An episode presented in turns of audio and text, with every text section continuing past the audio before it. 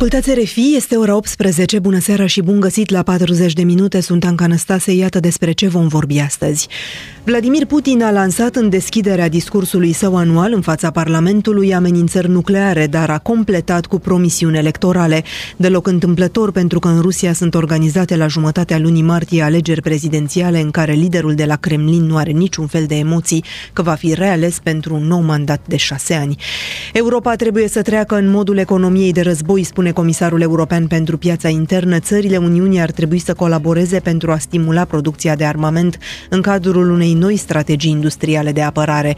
La rândul său, Comisia Europeană anunță că va propune achiziții militare comune, ca în cazul vaccinurilor sau gazelor naturale.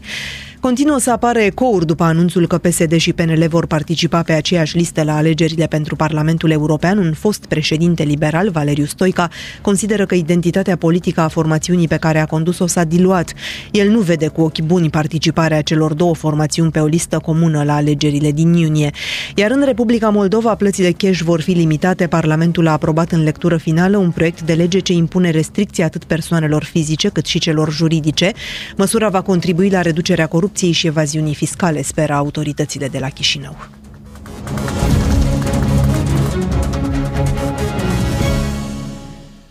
În discursul adresat națiunii, președintele Vladimir Putin a fluturat Occidentului încă o dată amenințarea armei atomice. A făcut-o de mai multe ori de când a invadat Ucraina în februarie 2022 o amenințare reală de război nuclear în cazul unei escaladări a conflictului din Ucraina, după cum s-a exprimat în cadrul discursului anual în care definește prioritățile Rusiei. Un discurs rostit în fața Parlamentului rus, reunit în apropiere de Piața Roșie din Moscova, cu două săptămâni înainte de alegerile prezidențiale pe care le va câștiga fără surpriză, va fi al cincelea mandat prezidențial. Discursul s-a întins pe aproximativ două ore, un record, l-a urmărit Cristina Teacă. Pe un ton calm, în aplauzele frecvente ale publicului, președintele Vladimir Putin a revenit asupra apropourilor făcute de omologul francez, de Emmanuel Macron, care evoca săptămâna aceasta eventualitatea trimiterii de trupe occidentale în Ucraina. Ei, referindu-se la Occident, au vorbit de posibilitatea de a trimite în Ucraina contingente militare occidentale. Afirmă Vladimir Putin și a continuat afirmând că o astfel de intervenție ar avea consecințe foarte tragice. Ei trebuie să înțeleagă faptul că și noi avem arme capabile să atingă ținte de pe teritoriul lor, de ce ei nu înțeleg că există pericolul unui conflict nuclear și a continuat ideea președintele rus. Arsenalul nuclear strategic strategic rus este în stare de disponibilitate totală, a afirmat liderul de la Kremlin și a detaliat că armata sa a desfășurat noi arme puternice, hipersonice, de nouă generație, iar unele dintre ele au fost testate chiar pe câmpul de luptă din Ucraina. Președintele rus Vladimir Putin a promis că soldații aflați pe front în Ucraina vor obține victoria, că nu vor face niciun pas înapoi, nu vor eșua și nu vor trăda. Acești oameni au uitat ce este războiul, a afirmat Vladimir Putin, referindu-se tot la Occident. Pentru ei nu sunt decât desene animate, a continuat președintele Rusiei și a învinovățit Statele Unite că, prin acțiunile lor, au distrus sistemul de securitate european.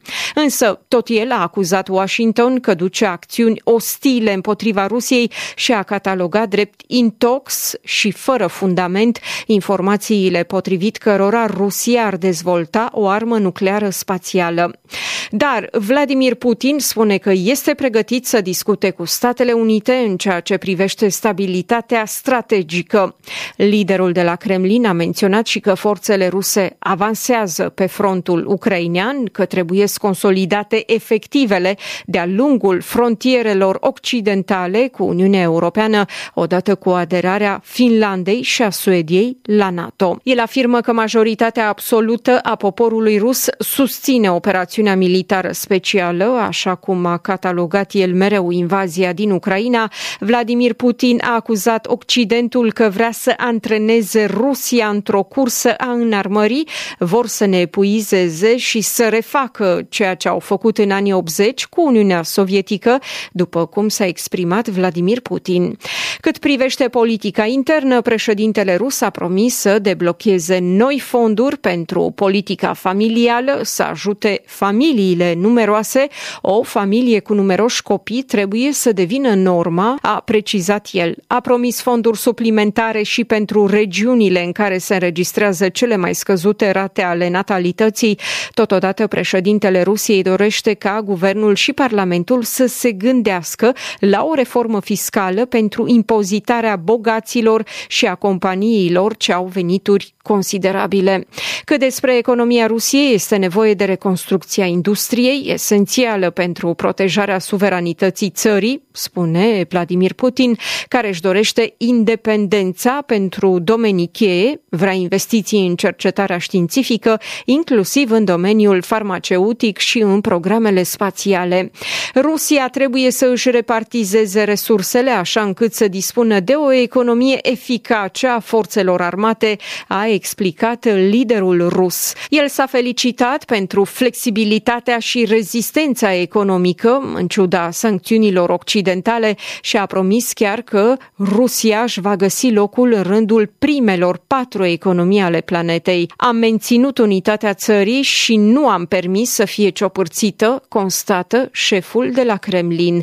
Presa rusă a subliniat de partea sa că discursul președintelui a fost transmis nu doar la televiziune în direct, dar și gratuit în săl de cinema din 20 de orașe ale Rusiei. Discursul său a intervenit cu o zi înainte de funeraliile prevăzute să aibă loc la Moscova a principalului opozant Alexei Navalny, decedat pe 16 februarie în închisoare la vârsta de 47 de ani, în condiții incerte. Vladimir Putin nu a comentat nici joi acest deces care a șocat puterile occidentale. France Press citează o expertă de la Institutul francez de Relații Internaționale, Eloise Fayet, pentru care aceste noi amenințări formulate de Vladimir Putin nu cresc cu nimic riscul utilizării armei nucleare și explică de ce. Doctrina rusă identifică patru cazuri în care ar putea fi utilizată arma nucleară. În cazul în care Rusia ar fi atacată, ori în ipoteza în care s-ar înregistra o situație cu totul dramatică, dacă ar fi o chestiune de supraviețuire a Rusiei, în astfel de cazuri, Moscova ar putea apela la arma nucleară, motiv pentru care experta nu crede că niște militari occidentali trimiși pentru a susține forțele ucrainene ori pentru a le forma ar putea reprezenta un risc existențial pentru Rusia. Altfel, formulat, Rusia nu va dispărea dacă Occidentul va trimite 100 de soldați în vestul Ucrainei, explică Eloaz Faye, pentru France Press și amintește faptul că arma nucleară nu a mai fost utilizată din 1945. Cristina Teacă, mulțumesc. Comisarul pentru piața internă Thierry Breton a declarat că Europa trebuie să treacă la modul economiei de război, avertizând că țările Uniunii trebuie să colaboreze pentru a stimula producția de armament în cadrul unei noi strategii industriale de apărare. Pe de altă parte, președinta Comisiei Europene, Ursula von der Leyen, va propune în următoarele săptămâni promovarea achizițiilor militare comune, ca în cazul vaccinurilor anticoronavirus sau gazelor naturale. Economie de război nu înseamnă doar stimularea producției de armament presupune și o serie întreagă de adaptări legislative, i-a spus Marie Ilie Valentina Umescu, profesor de relații internaționale la Facultatea de Studii Europene a UBB. Eu cred că uh, domnul Thierry Breton s-a grăbit puțin și a forțat uh, utilizarea acestui termen, sigur, preluând uh, conceptul de la economia Rusiei, dar uh, trebuie să privim cu mare atenție să înțelegem. Pentru că economie de război uh, nu înseamnă doar uh, stimularea producției de armament. Uh, eu cred sincer că deocamdată domnul Breton s-a referit doar la uh, această inițiativă de a stimula producția europeană de armament. Uh, pentru că, al minte, o economie de război adevărat înseamnă și o serie întreagă de uh, adaptări uh, legislative, un pachet legislativ uh, de forță, de centralizare și de economie de comandă, care obligă sectorul economic privat, obligă companiile Uh, să lucreze și să uh, direcționeze uh, toate resursele pentru scopurile și obiectivele industriei militare. Ori eu nu cred că în acest moment în Uniunea Europeană suntem în situația de a trece la o economie de război autentică. Deci cred că nici nu este foarte inspirat,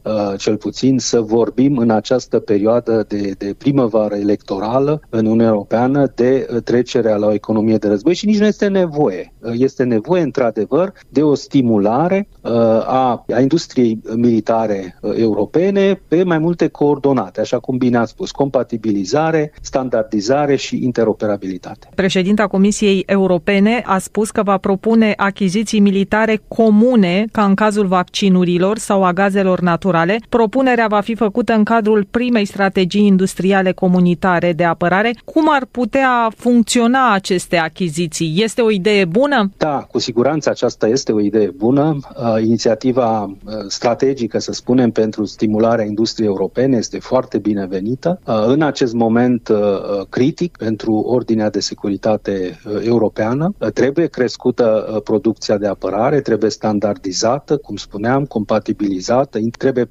parcurs pașii acestei interoperabilități, pentru că, din păcate, în Uniunea Europeană, fiecare țară se pare că avea particularități la producția de armament și mai ales de muniție și, da, sigur că unind resursele se pot obține prețuri mai bune, se folosesc banii mai, mai bine, mai eficient și cred că este o inițiativă binevenită în contextul actual.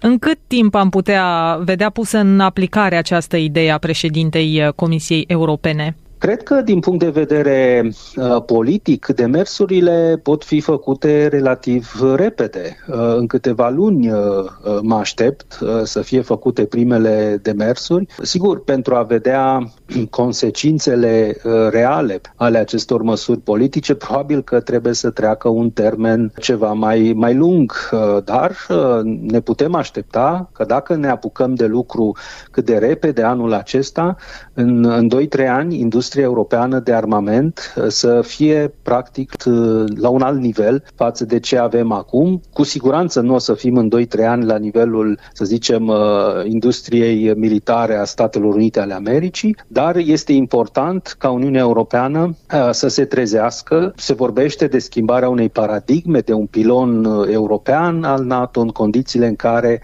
politica americană după ianuarie anul viitor, după inaugurarea noului președinte, s-ar putea să fie destul de impredictibilă. Având în vedere toate aceste discuții, avem șanse să avem o armată a Uniunii Europene, un comisar european au fost vehiculate în ultimele săptămâni și în ultimele luni o serie de idei uh, bune care încep să dinamizeze acest domeniu al apărării și securității. Menționați dumneavoastră postul nou de comisar al uh, apărării în, uh, în noua Comisie Europeană, acest plan de revigorare a industriei europene de armament. Și sigur, Uniunea Europeană are bani, are resurse. Până la edificarea unei armate europene este însă un drum lung. Din păcate, păcate, nu va fi ușor de parcurs acest drum, pentru că nu este suficient să ai bani uh, mulți pentru a avea și o armată uh, europeană unită, funcțională, uh, coerentă. Dar sigur că întotdeauna poate exista și trebuie să existe un început. Dacă vedem că lumea se schimbă și că anumite garanții de securitate pe care europenii le, le considerau uh, non-tangibile, non-negociabile după 1945 încoace, vedem că s-ar putea clătina sau fisura, atunci nu avem altceva de făcut decât să ne, să ne luăm soarta în propriile mâini. Uh, mai încolo, sigur că trebuie făcute și unele ajustări ale tratatului Uniunii Europene. Aici este o discuție foarte complicată, pentru că trebuie spus foarte clar, Uniunea Europeană nu a fost creată pentru a apăra Europa. Uh, trebuie regândit tratatul Uniunii Europene, trebuie făcute uh, revizuiri structurale adânci, destul de greu de făcut prin uh, consensul celor 27 de state uh, membre pentru a introduce acest obiectiv pe care, repet, Uniunea Europeană nu l-a avut și nu l-are uh, nici în prezent. Doar NATO este pregătit, conform tratatului, pentru a apăra spațiul european și spațiul nord-atlantic. Profesorul Valentin Naumescu, Universitatea Babeș-Bolyai. Cerințele așa ziselor autorități din Transnistria nu reprezintă glasul populației locale, ci mai degrabă dorințele unor marionete controlate de Moscova. Iată ce spune la RFI eurodeputatul Renew Europe Dragoș Păslaru, membru al formațiunii Reper. El comentează rezoluția adoptată de așa zisul Congres al deputaților transnistreni, care vorbește despre suveranitate și cere protecția Parlamentului rus. Dragoș Păslaru i-a spus lui Cosmin Rușcior ce mesaj au transmis de fapt liderii separatiști de la Tiraspol. Tiraspol. Ce am înțeles este că au apărut aceste cerințe și solicitări pe care le-a, le-au adoptat în Transnistria și aceste cerințe nu reprezintă glasul neapărat al oamenilor de acolo, ci dorințele unor marionete controlate de Moscova, de criminalul de război Putin până la urmă. Asta este realitatea. Realitatea este că toată această mișculație din Transnistria de a lăsa cumva această portiță de negociere ulterioară, inclusiv cu Moldova, pentru a fi sigur că obțin cât mai mult din situația dată, ne arată că, pe de o parte, nu au avut uh, tupeu să se să discute de anexare sau alipire, ceea ce ar fi fost uh, o chestiune uh, cu adevărat un afront, ci au venit cu niște lucruri legate de implementarea de măsuri de protecție în condițiile creșterii presiunii Moldovei, au folosit sintagma de genocid și tot felul de bazaconii, una peste alta. Situația reală în acest moment este că Transnistria acum este alimentată de ruși care vor să creeze în continuare distensiuni și destabilizare în Republica Moldova. Nu știu dacă ați uh, văzut, uh, există ca parte a războiului hibrid, au fost niște mesaje în care vedete de la Hollywood uh, au fost înregistrate cu mesaje de hai să o dăm jos pe Sandu, habar n-aveau ce spuneau, adică sunt niște lucruri care fac parte dintr-un plan mai amplu de război hibrid al, al Rusiei. De ce credeți că nu au cerut așa zisele autorități transnistrene pur și simplu anexarea la Rusia, așa cum se speculase anterior. Din datele pe care le am din Moldova, în Transnistria există și acolo un baronet local, oameni care câștigă de pe urma comerțului cu Uniunea Europeană. Înțelegerea mea acum este că Transnistria este mai conectată la Uniunea Europeană decât la Rusia, ceea ce nu era acum câțiva ani uh, cazul. Prin urmare, dacă este să mergem pe o strict o maximizare a, spune, intereselor personale din regiune, ceea ce de fapt cred că este cazul, știți cum e, oamenilor de pe acolo le e drag de Putin, dar mai le drag le e de buzunarele proprii. Și dacă ei pot să-și obțină, uh, folosind uh, sperietoarea asta cu Putin, niște avantaje pentru ei, nu o să uh, facă niciun pas înapoi să, să se întâmple acest lucru.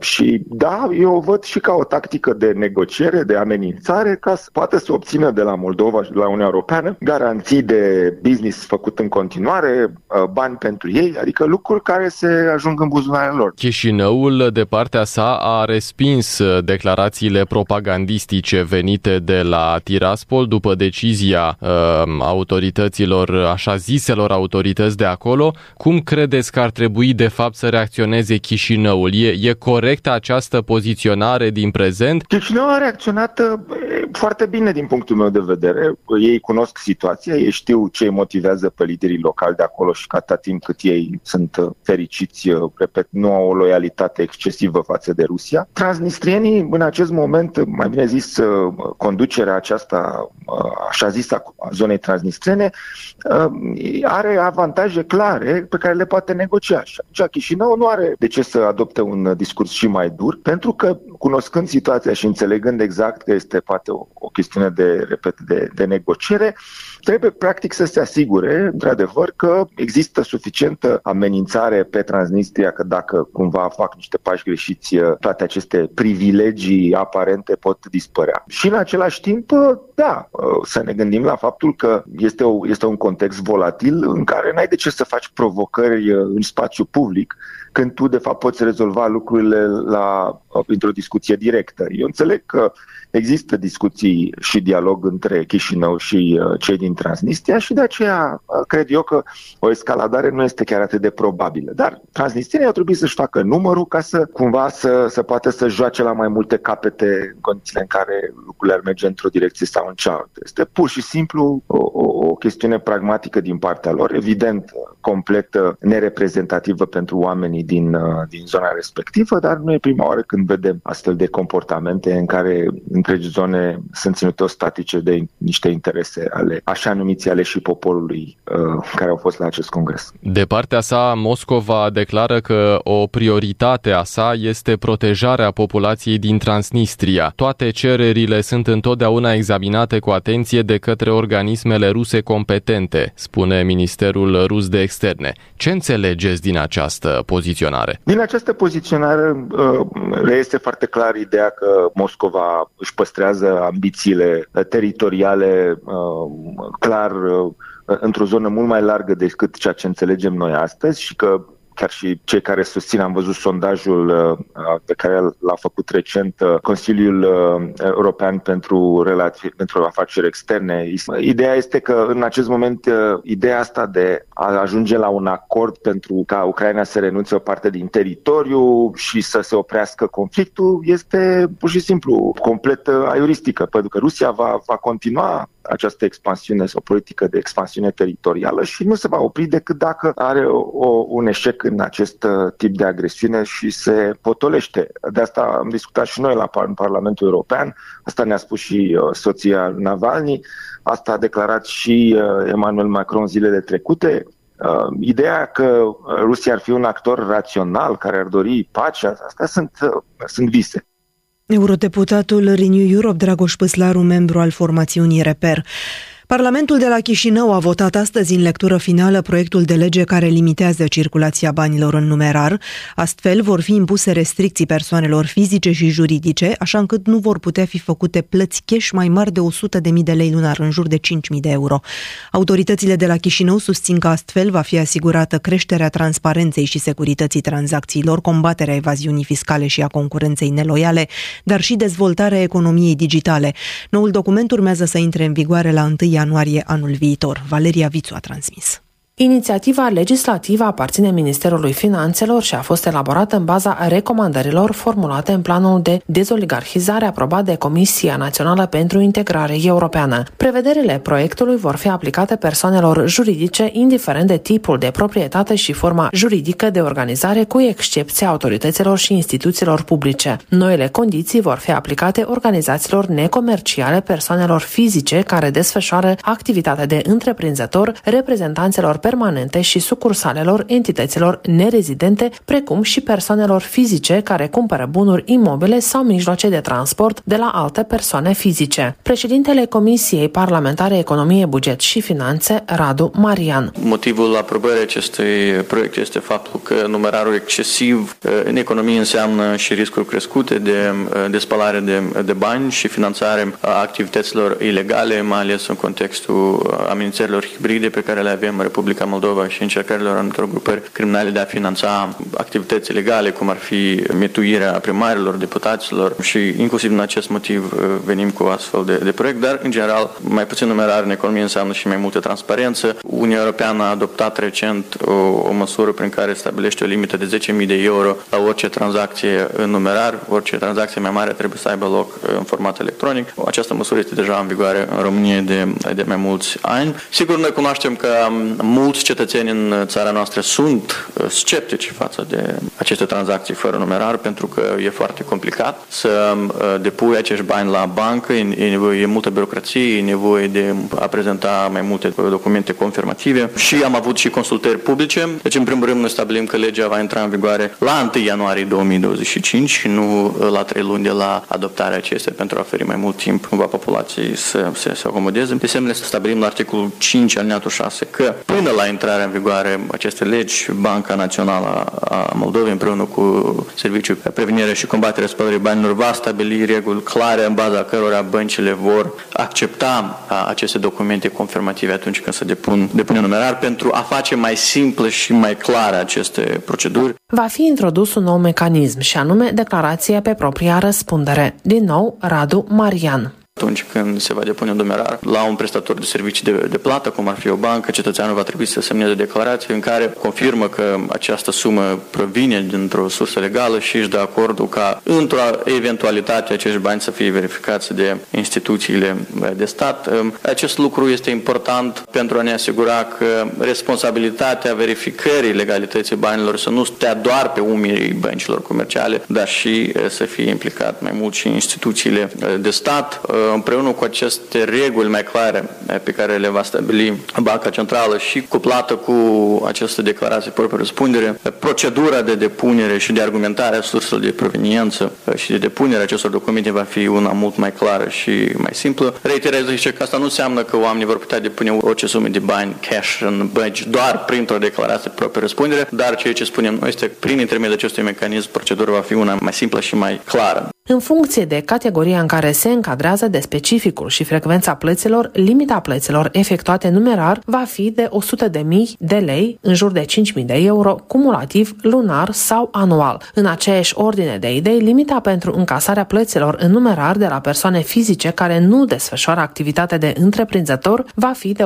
100.000 de lei pentru o plată. Astfel, la cumpărarea unui bun imobil va fi acceptată plata numerar doar dacă valoarea acestuia nu depășește 100 de salarii medii medii lunare pe economie, circa 1,37 milioane de lei, iar în cazul cumpărării un mijloc de transport, 50 de salarii medii pe economie. Totodată, agenții economici vor putea utiliza nelimitat mijloace bănești numerar pentru retribuirea muncii și a altor plăți generate în temeiul relațiilor de muncă pentru onorarea obligațiilor aferente creditelor contractate de la entitățile financiare, efectuarea decontărilor cu instituțiile și autoritățile publice, achitarea obligațiilor fiscale, plăți plăților și amenzelor față de bugetul public național. Proiectul mai prevede limitarea comisioanelor aplicate pentru efectuarea decontărilor prin transfer. Astfel, comisioanele sau alte plăți percepute de prestatorii de servicii de plată din Moldova nu vor putea depăși 0,1% din suma tranzacționată prin transfer, inclusiv pentru extragerea de numerar. Pentru încălcarea limitelor la efectuarea și încasarea plăților în numerar se vor aplica amenzi mărime de la 3 la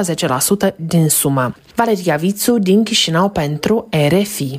Identitatea politică a Partidului Național Liberal s-a diluat, spune la RFI fostul președinte PNL Valeriu Stoica. El nu vede cu ochi buni participarea PNL și PSD pe o listă comună la alegerile europarlamentare din iunie.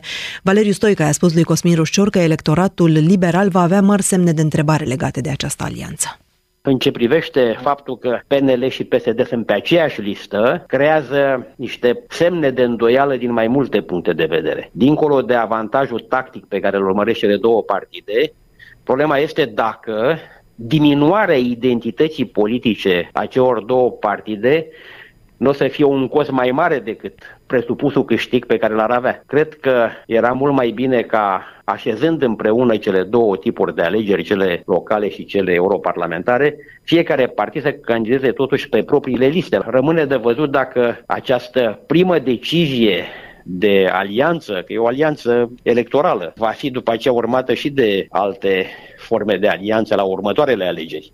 Ceea ce ar crea și mai mare, un semn de întrebare și mai mare cu privire la identitatea politică a celor două partide. Și așa cum bine se știe, se reproșează faptul că PSD și PNL uh, nu mai au diferențe identitare. Pericolul cel mai mare este pentru PNL, pentru că nu s-a pus problema ca PSD să se identifice cu PNL, ci invers, s-a pus problema ca PNL să se identifice cu PSD.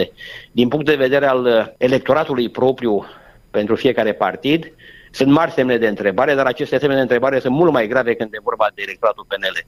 Așadar, rămâne de văzut dacă se va potrivi calculul de acasă cu cel din târg. Uh, din punctul meu de vedere, era suficientă fixarea unei date comune pentru alegerile locale și cele europarlamentare, fără a se recurge la soluția listelor comune pentru alegerile europarlamentare. Ce sentimente credeți că vor avea alegătorii liberali când vor vedea candidați uh, de la PNL pe aceeași listă cu candidații ai PSD-ului? Este motivul pentru care spuneam că nu întotdeauna se potrivește calculul de acasă cu cel din târg.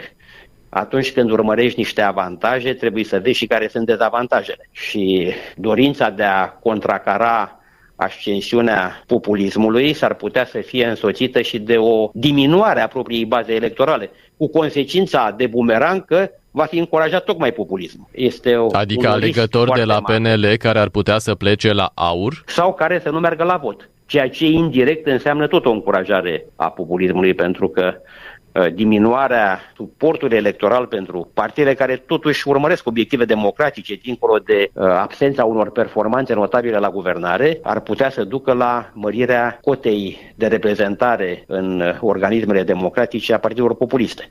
Este, cum spuneam, un efect de bumerang. Rămâne de văzut dacă PSD și PNL vor găsi mijloacele electorale necesare pentru a împiedica un asemenea efect de bumerang. Mai este și Alianța Dreapta Unită, formată din USR, Forța Dreptei și PMP. Credeți că va reuși această alianță să atragă dintre alegătorii PNL-ului dezamăgiți de această alianță pe o listă comună PNL-PSD? Nu ar fi efectul negativ uh, acesta dacă se întâmplă, se produce un asemenea efect, lucrurile n-ar fi foarte grave pentru procesele democratice din România. Uh, riscul este însă ca acești votanți nemulțumiți să nu mai meargă, să nu mai fie votanți, să nu mai meargă la vot și indirect să crească tocmai cota de reprezentare a partidelor populiste. Dacă acest transfer electoral s-ar produce către partide democratice, de exemplu către Alianța Dreptei, uh, efectul nu ar fi periculos. Până la urmă ar fi vorba de un transfer de suport electoral între partide democratice. Uh, riscul este însă ca acest, această decizie politică să mărească absenteismul din partea celor care în mod normal sunt electorii partidelor democratice și să ducă cel puțin indirect, dacă nu și direct, la mărirea suportului electoral pentru partidele populiste. Discuțiile... Mai exact pentru aur. Da, discuțiile dintre PNL și PSD, știți bine, domnule Stoica, se duc uh, în prezent și pe ce se va întâmpla în uh, toamnă la alegerile prezidențiale. Aici aș vrea să vă întreb, credeți că PNL-ul ar trebui să susțină un eventual candidat comun de la PSD la alegerile prezidențiale? E unul dintre scenariile aflate acum în discuție. Da, este un scenariu uh, periculos, tocmai din uh, punctul de vedere al păstrării identității politice a celor două partide. Uh, și mai ales riscul cel mai mare este pentru PNR, pentru că această diluare a identității politice este evidentă, mai ales în cazul PNR. Sunt însă uh, și alte elemente care vor fi avute în calcul. Probabil se va pune în discuție și chestiunea candidatului la funcția de primar al Bucureștiului. S-ar putea ca o decizie legată de o alianță parțială la locale în anumite localități, cum este și cazul Bucureștiului, să influențeze după aceea o decizie privind uh, strategia pentru alegerile parlamentare și pentru cele prezidențiale. Calculele politice sunt numeroase, după cum vedeți pe masă sunt tot felul de ipoteze. Uh, la un moment dat PNL decisese că merge prin forțe proprii la toate aceste exact. alegeri. Constat că decizia aceasta a fost uh, ajustată în funcție de împrejurări că așa se spune întotdeauna când vrei să scuzi o decizie care poate să trezească îndoieli din partea electoratului propriu, o scuzi invocând conjuncturile, evoluția împrejurărilor, adecvarea la realitate și așa mai departe. Acum, o asemenea adecvare riscă să ducă la dispariția suportului, substanței adecvării. Vrei să adecvezi uh, o, o decizie politică la împrejurări, dar riscul este să golești de conținut uh, identitatea pe care o ai. Valeriu Stoica a fost președinte PNL. Clujul și Iașul vor avea spitale regionale de urgență construite de la zero din bani care provin din PNRR. Contractul în valoare de 3 miliarde de lei a fost semnat ieri la sediul guvernului. Spitalele regionale sunt așteptate să fie construite de cel puțin 15 ani când au fost făcute primele demersuri pentru ridicarea lor. Autoritățile județene au primit vestea cu un optimism reținut pe motiv că la Cluj au mai fost anunțate investiții majore în preajma campaniilor electorale care nu au fost finalizate gata nici acum. Un astfel de exemplu este autostrada Transilvania, care ar fi trebuit să fie gata în 2013. Lumea medicală din Moldova așteaptă și ea de mai bine de 15 ani Spitalul Regional de Urgențe. Unitatea medicală ar urma să aibă 850 de paturi de internare continuă organizate în șase centre multidisciplinare, vor fi 20 de săli de operație și circa 3000 de angajați. Un material de Violeta Cincu. Aflăm pentru ceremonia de semnare a declanșării fazei întâi de construcție a spitalelor regionale de urgență Iași și Cluj, la Palatul Victoria. Ca să intrăm uh, direct în procedură, îi invit uh, la masa de semnare pe domnul ministru al Sănătății Alexandru Rafila, pe președintele Agenției Naționale de Dezvoltare a Infrastructurii în Sănătate, domnul Adrian Popa, pentru Iași, pentru că cu județul Iași vom începe, îl, îl invit uh, pentru a semna acest document și pe reprezentantul constructorului Așadar, putem considera faza întâi de construcție a Spitalului Regional de Urgență Iași declanșată. Despre Spitalul Regional de Urgență de la Iași s-a spus mult timp că este ca pasărea măiastră din povești. Toată lumea vorbește despre ea, dar nu o vede nimeni. Acum lucrurile s-au schimbat odată cu semnarea contractului de execuție pentru prima fază din construcția spitalului. Și bineînțeles că acest proiect a fost, este și va fi vehicul electoral.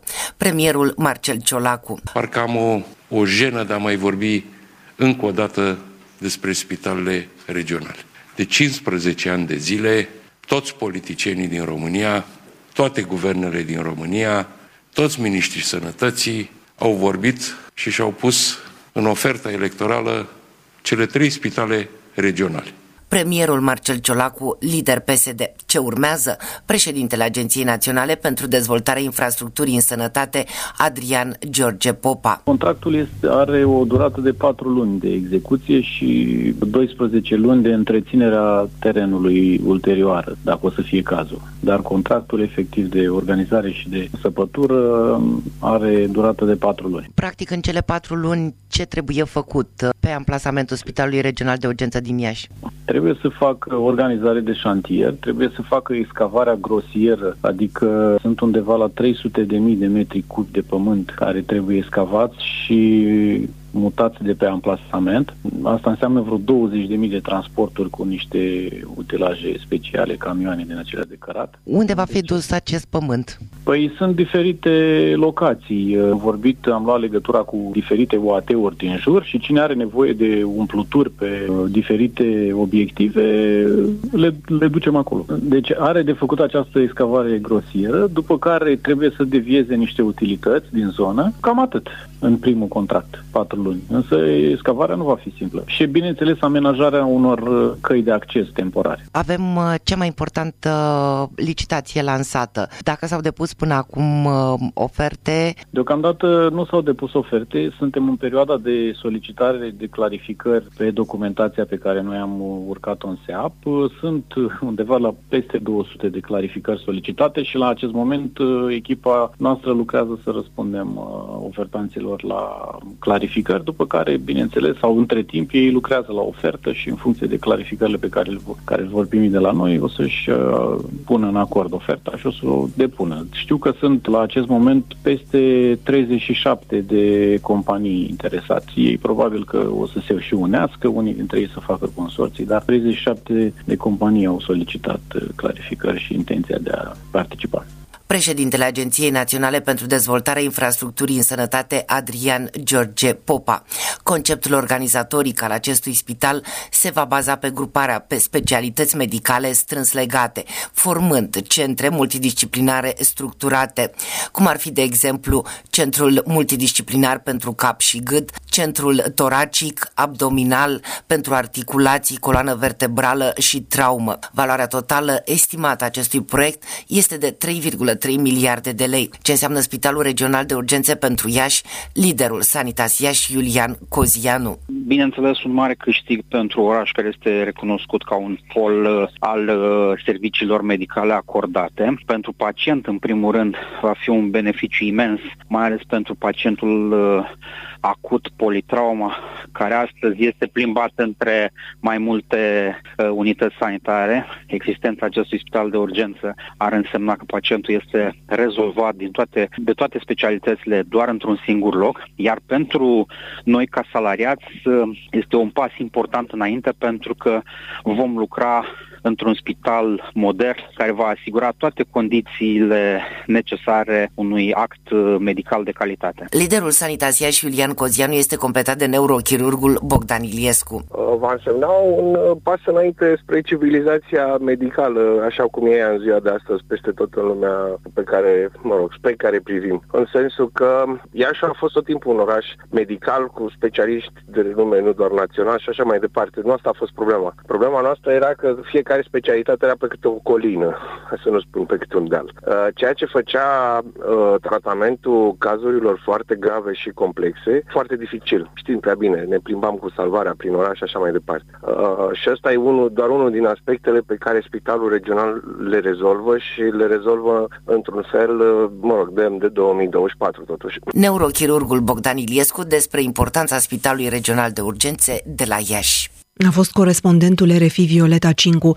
Sunt prea puține femei în politică, iar interesele lor nu sunt reprezentate, este principala concluzie a unui studiu care după 16 ani se concentrează pe ce își doresc doamnele.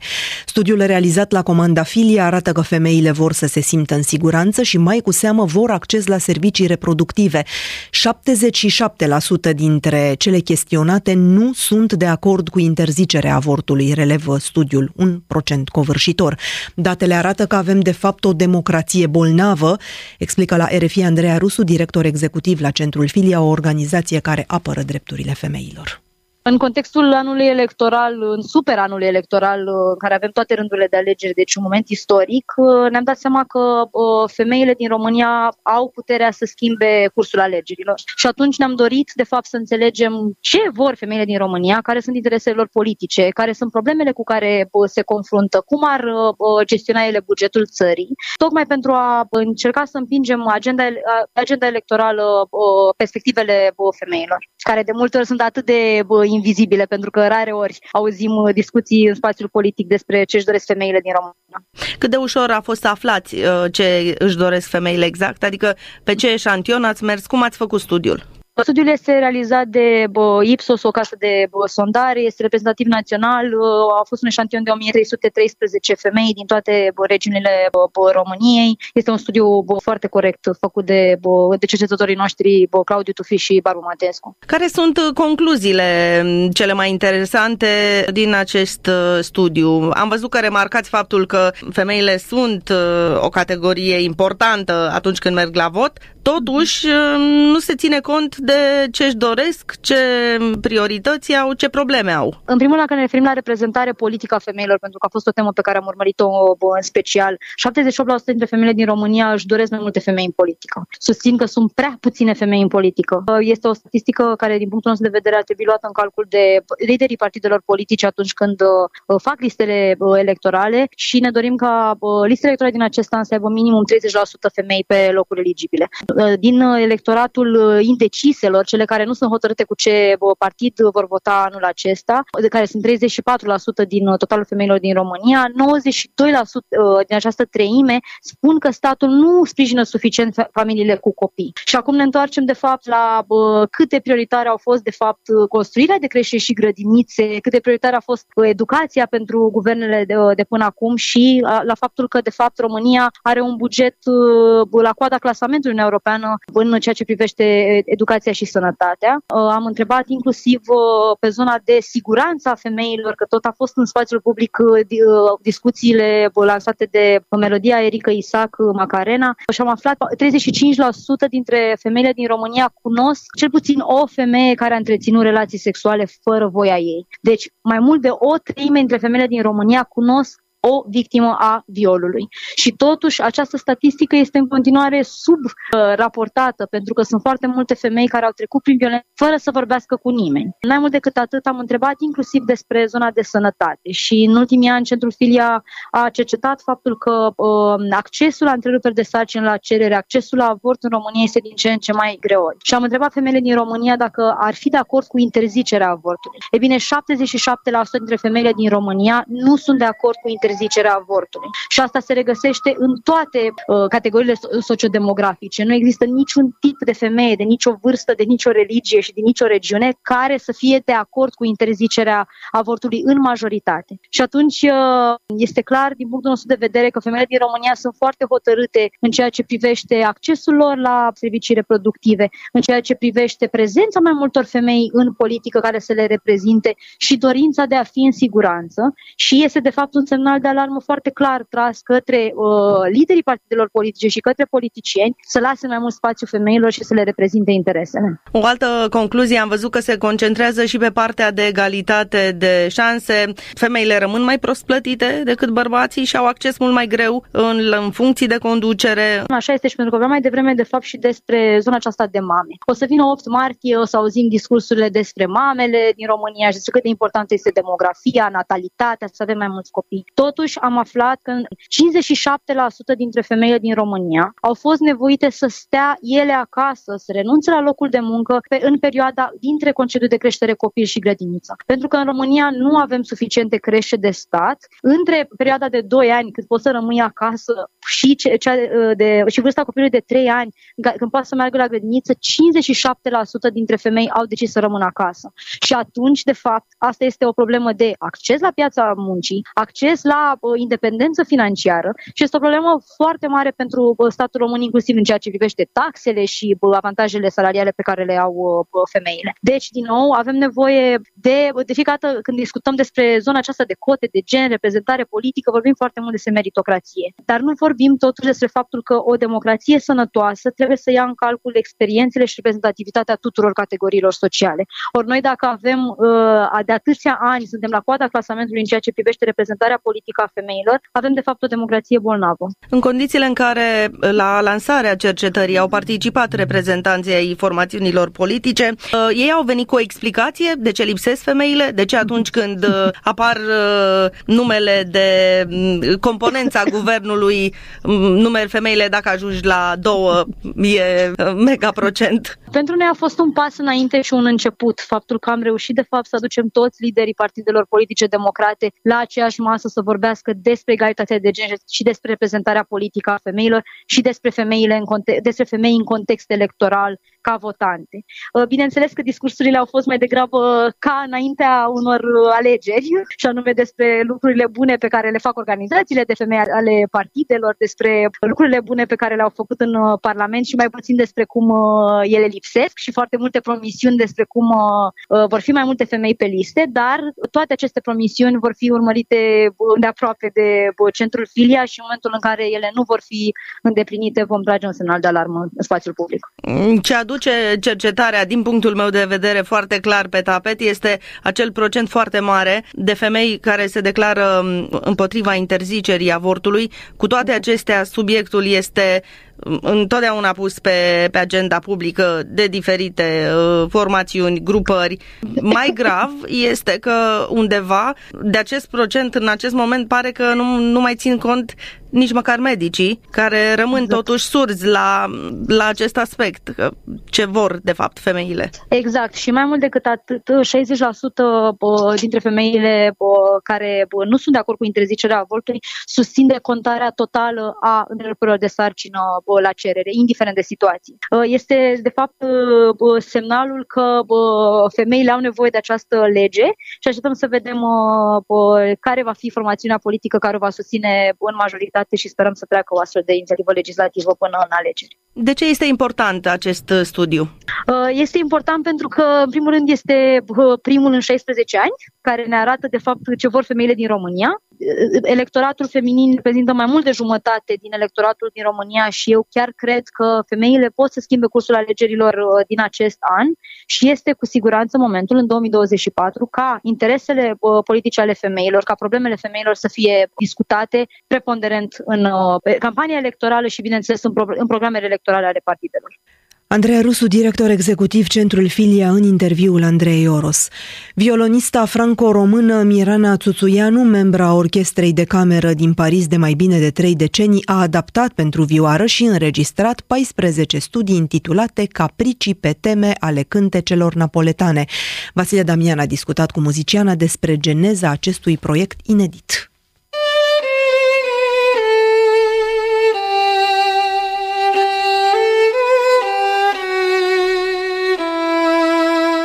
De când am plecat din România, prima idee pe care am avut-o este să colin teatrele italiene cât am putut de mult să plec în Italia și să le văd. Primul pe care l-am văzut a fost uh, San Carlo, la Napoli și am fost uh, nebunită.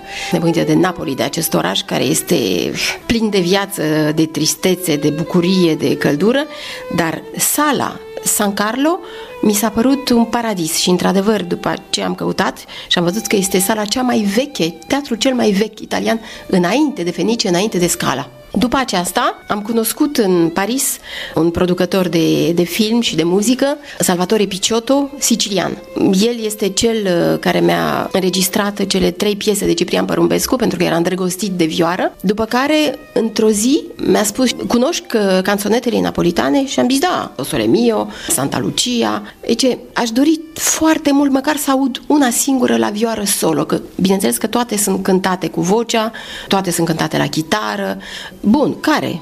O sole mio, perfect.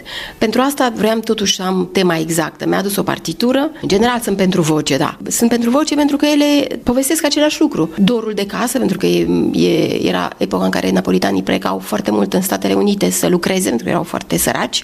Deci dorul de casă, de mamă, de femeia pe care o lasă, mai ales de marea lor, de portul lor, de soarele lor, de oamenii lor, de sufletul lor, pe care nu-l au decât la ei acasă. Deci mi-a adus nici n-a fost dificil pentru mine. La, a fost, cred că într-o dimineață, am scris absolut imediat. Mi-a zis, scrie tu ceva așa, dar să dureze ceva mai mult decât 14 uh, măsuri. Încă o dată spun, aceste canțonete, aceste cântece napolitane sunt uh, pline de exces.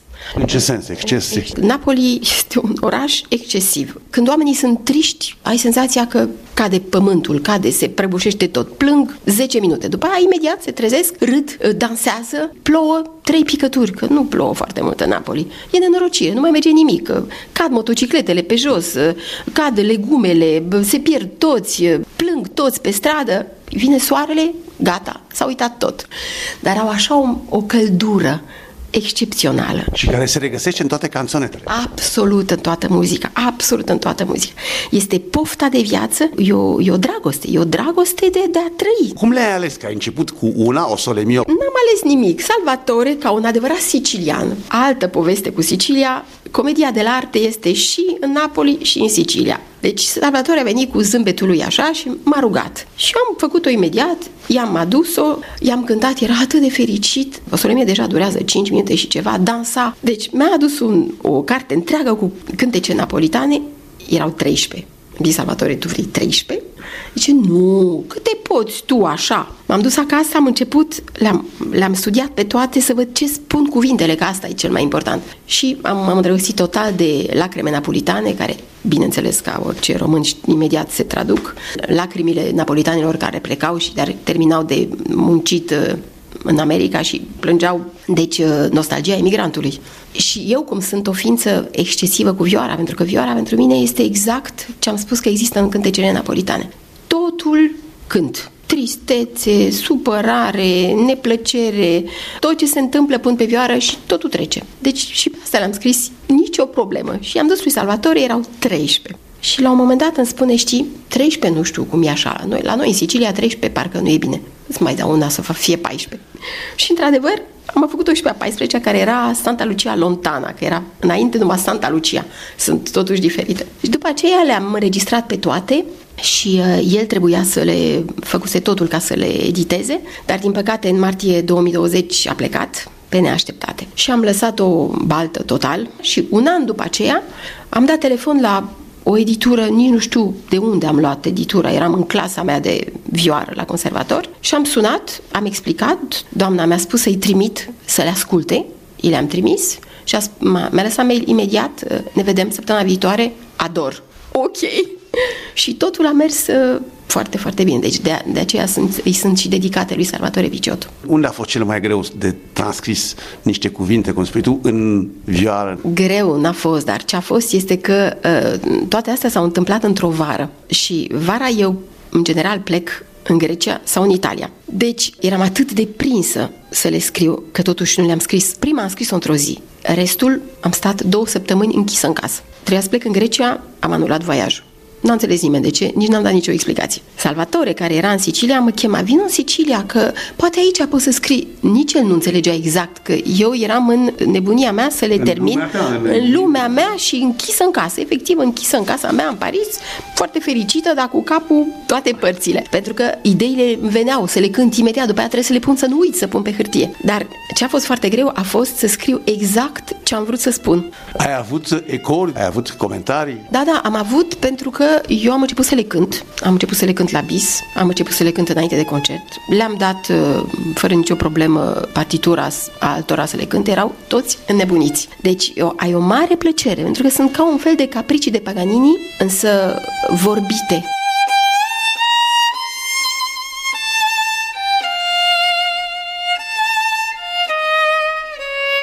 A fost un interviu cu violonista franco-română Mirana Țuțuianu. Aici se încheie 40 de minute. Vin știrile la ora 19. O seară frumoasă. Ne reauzim mâine.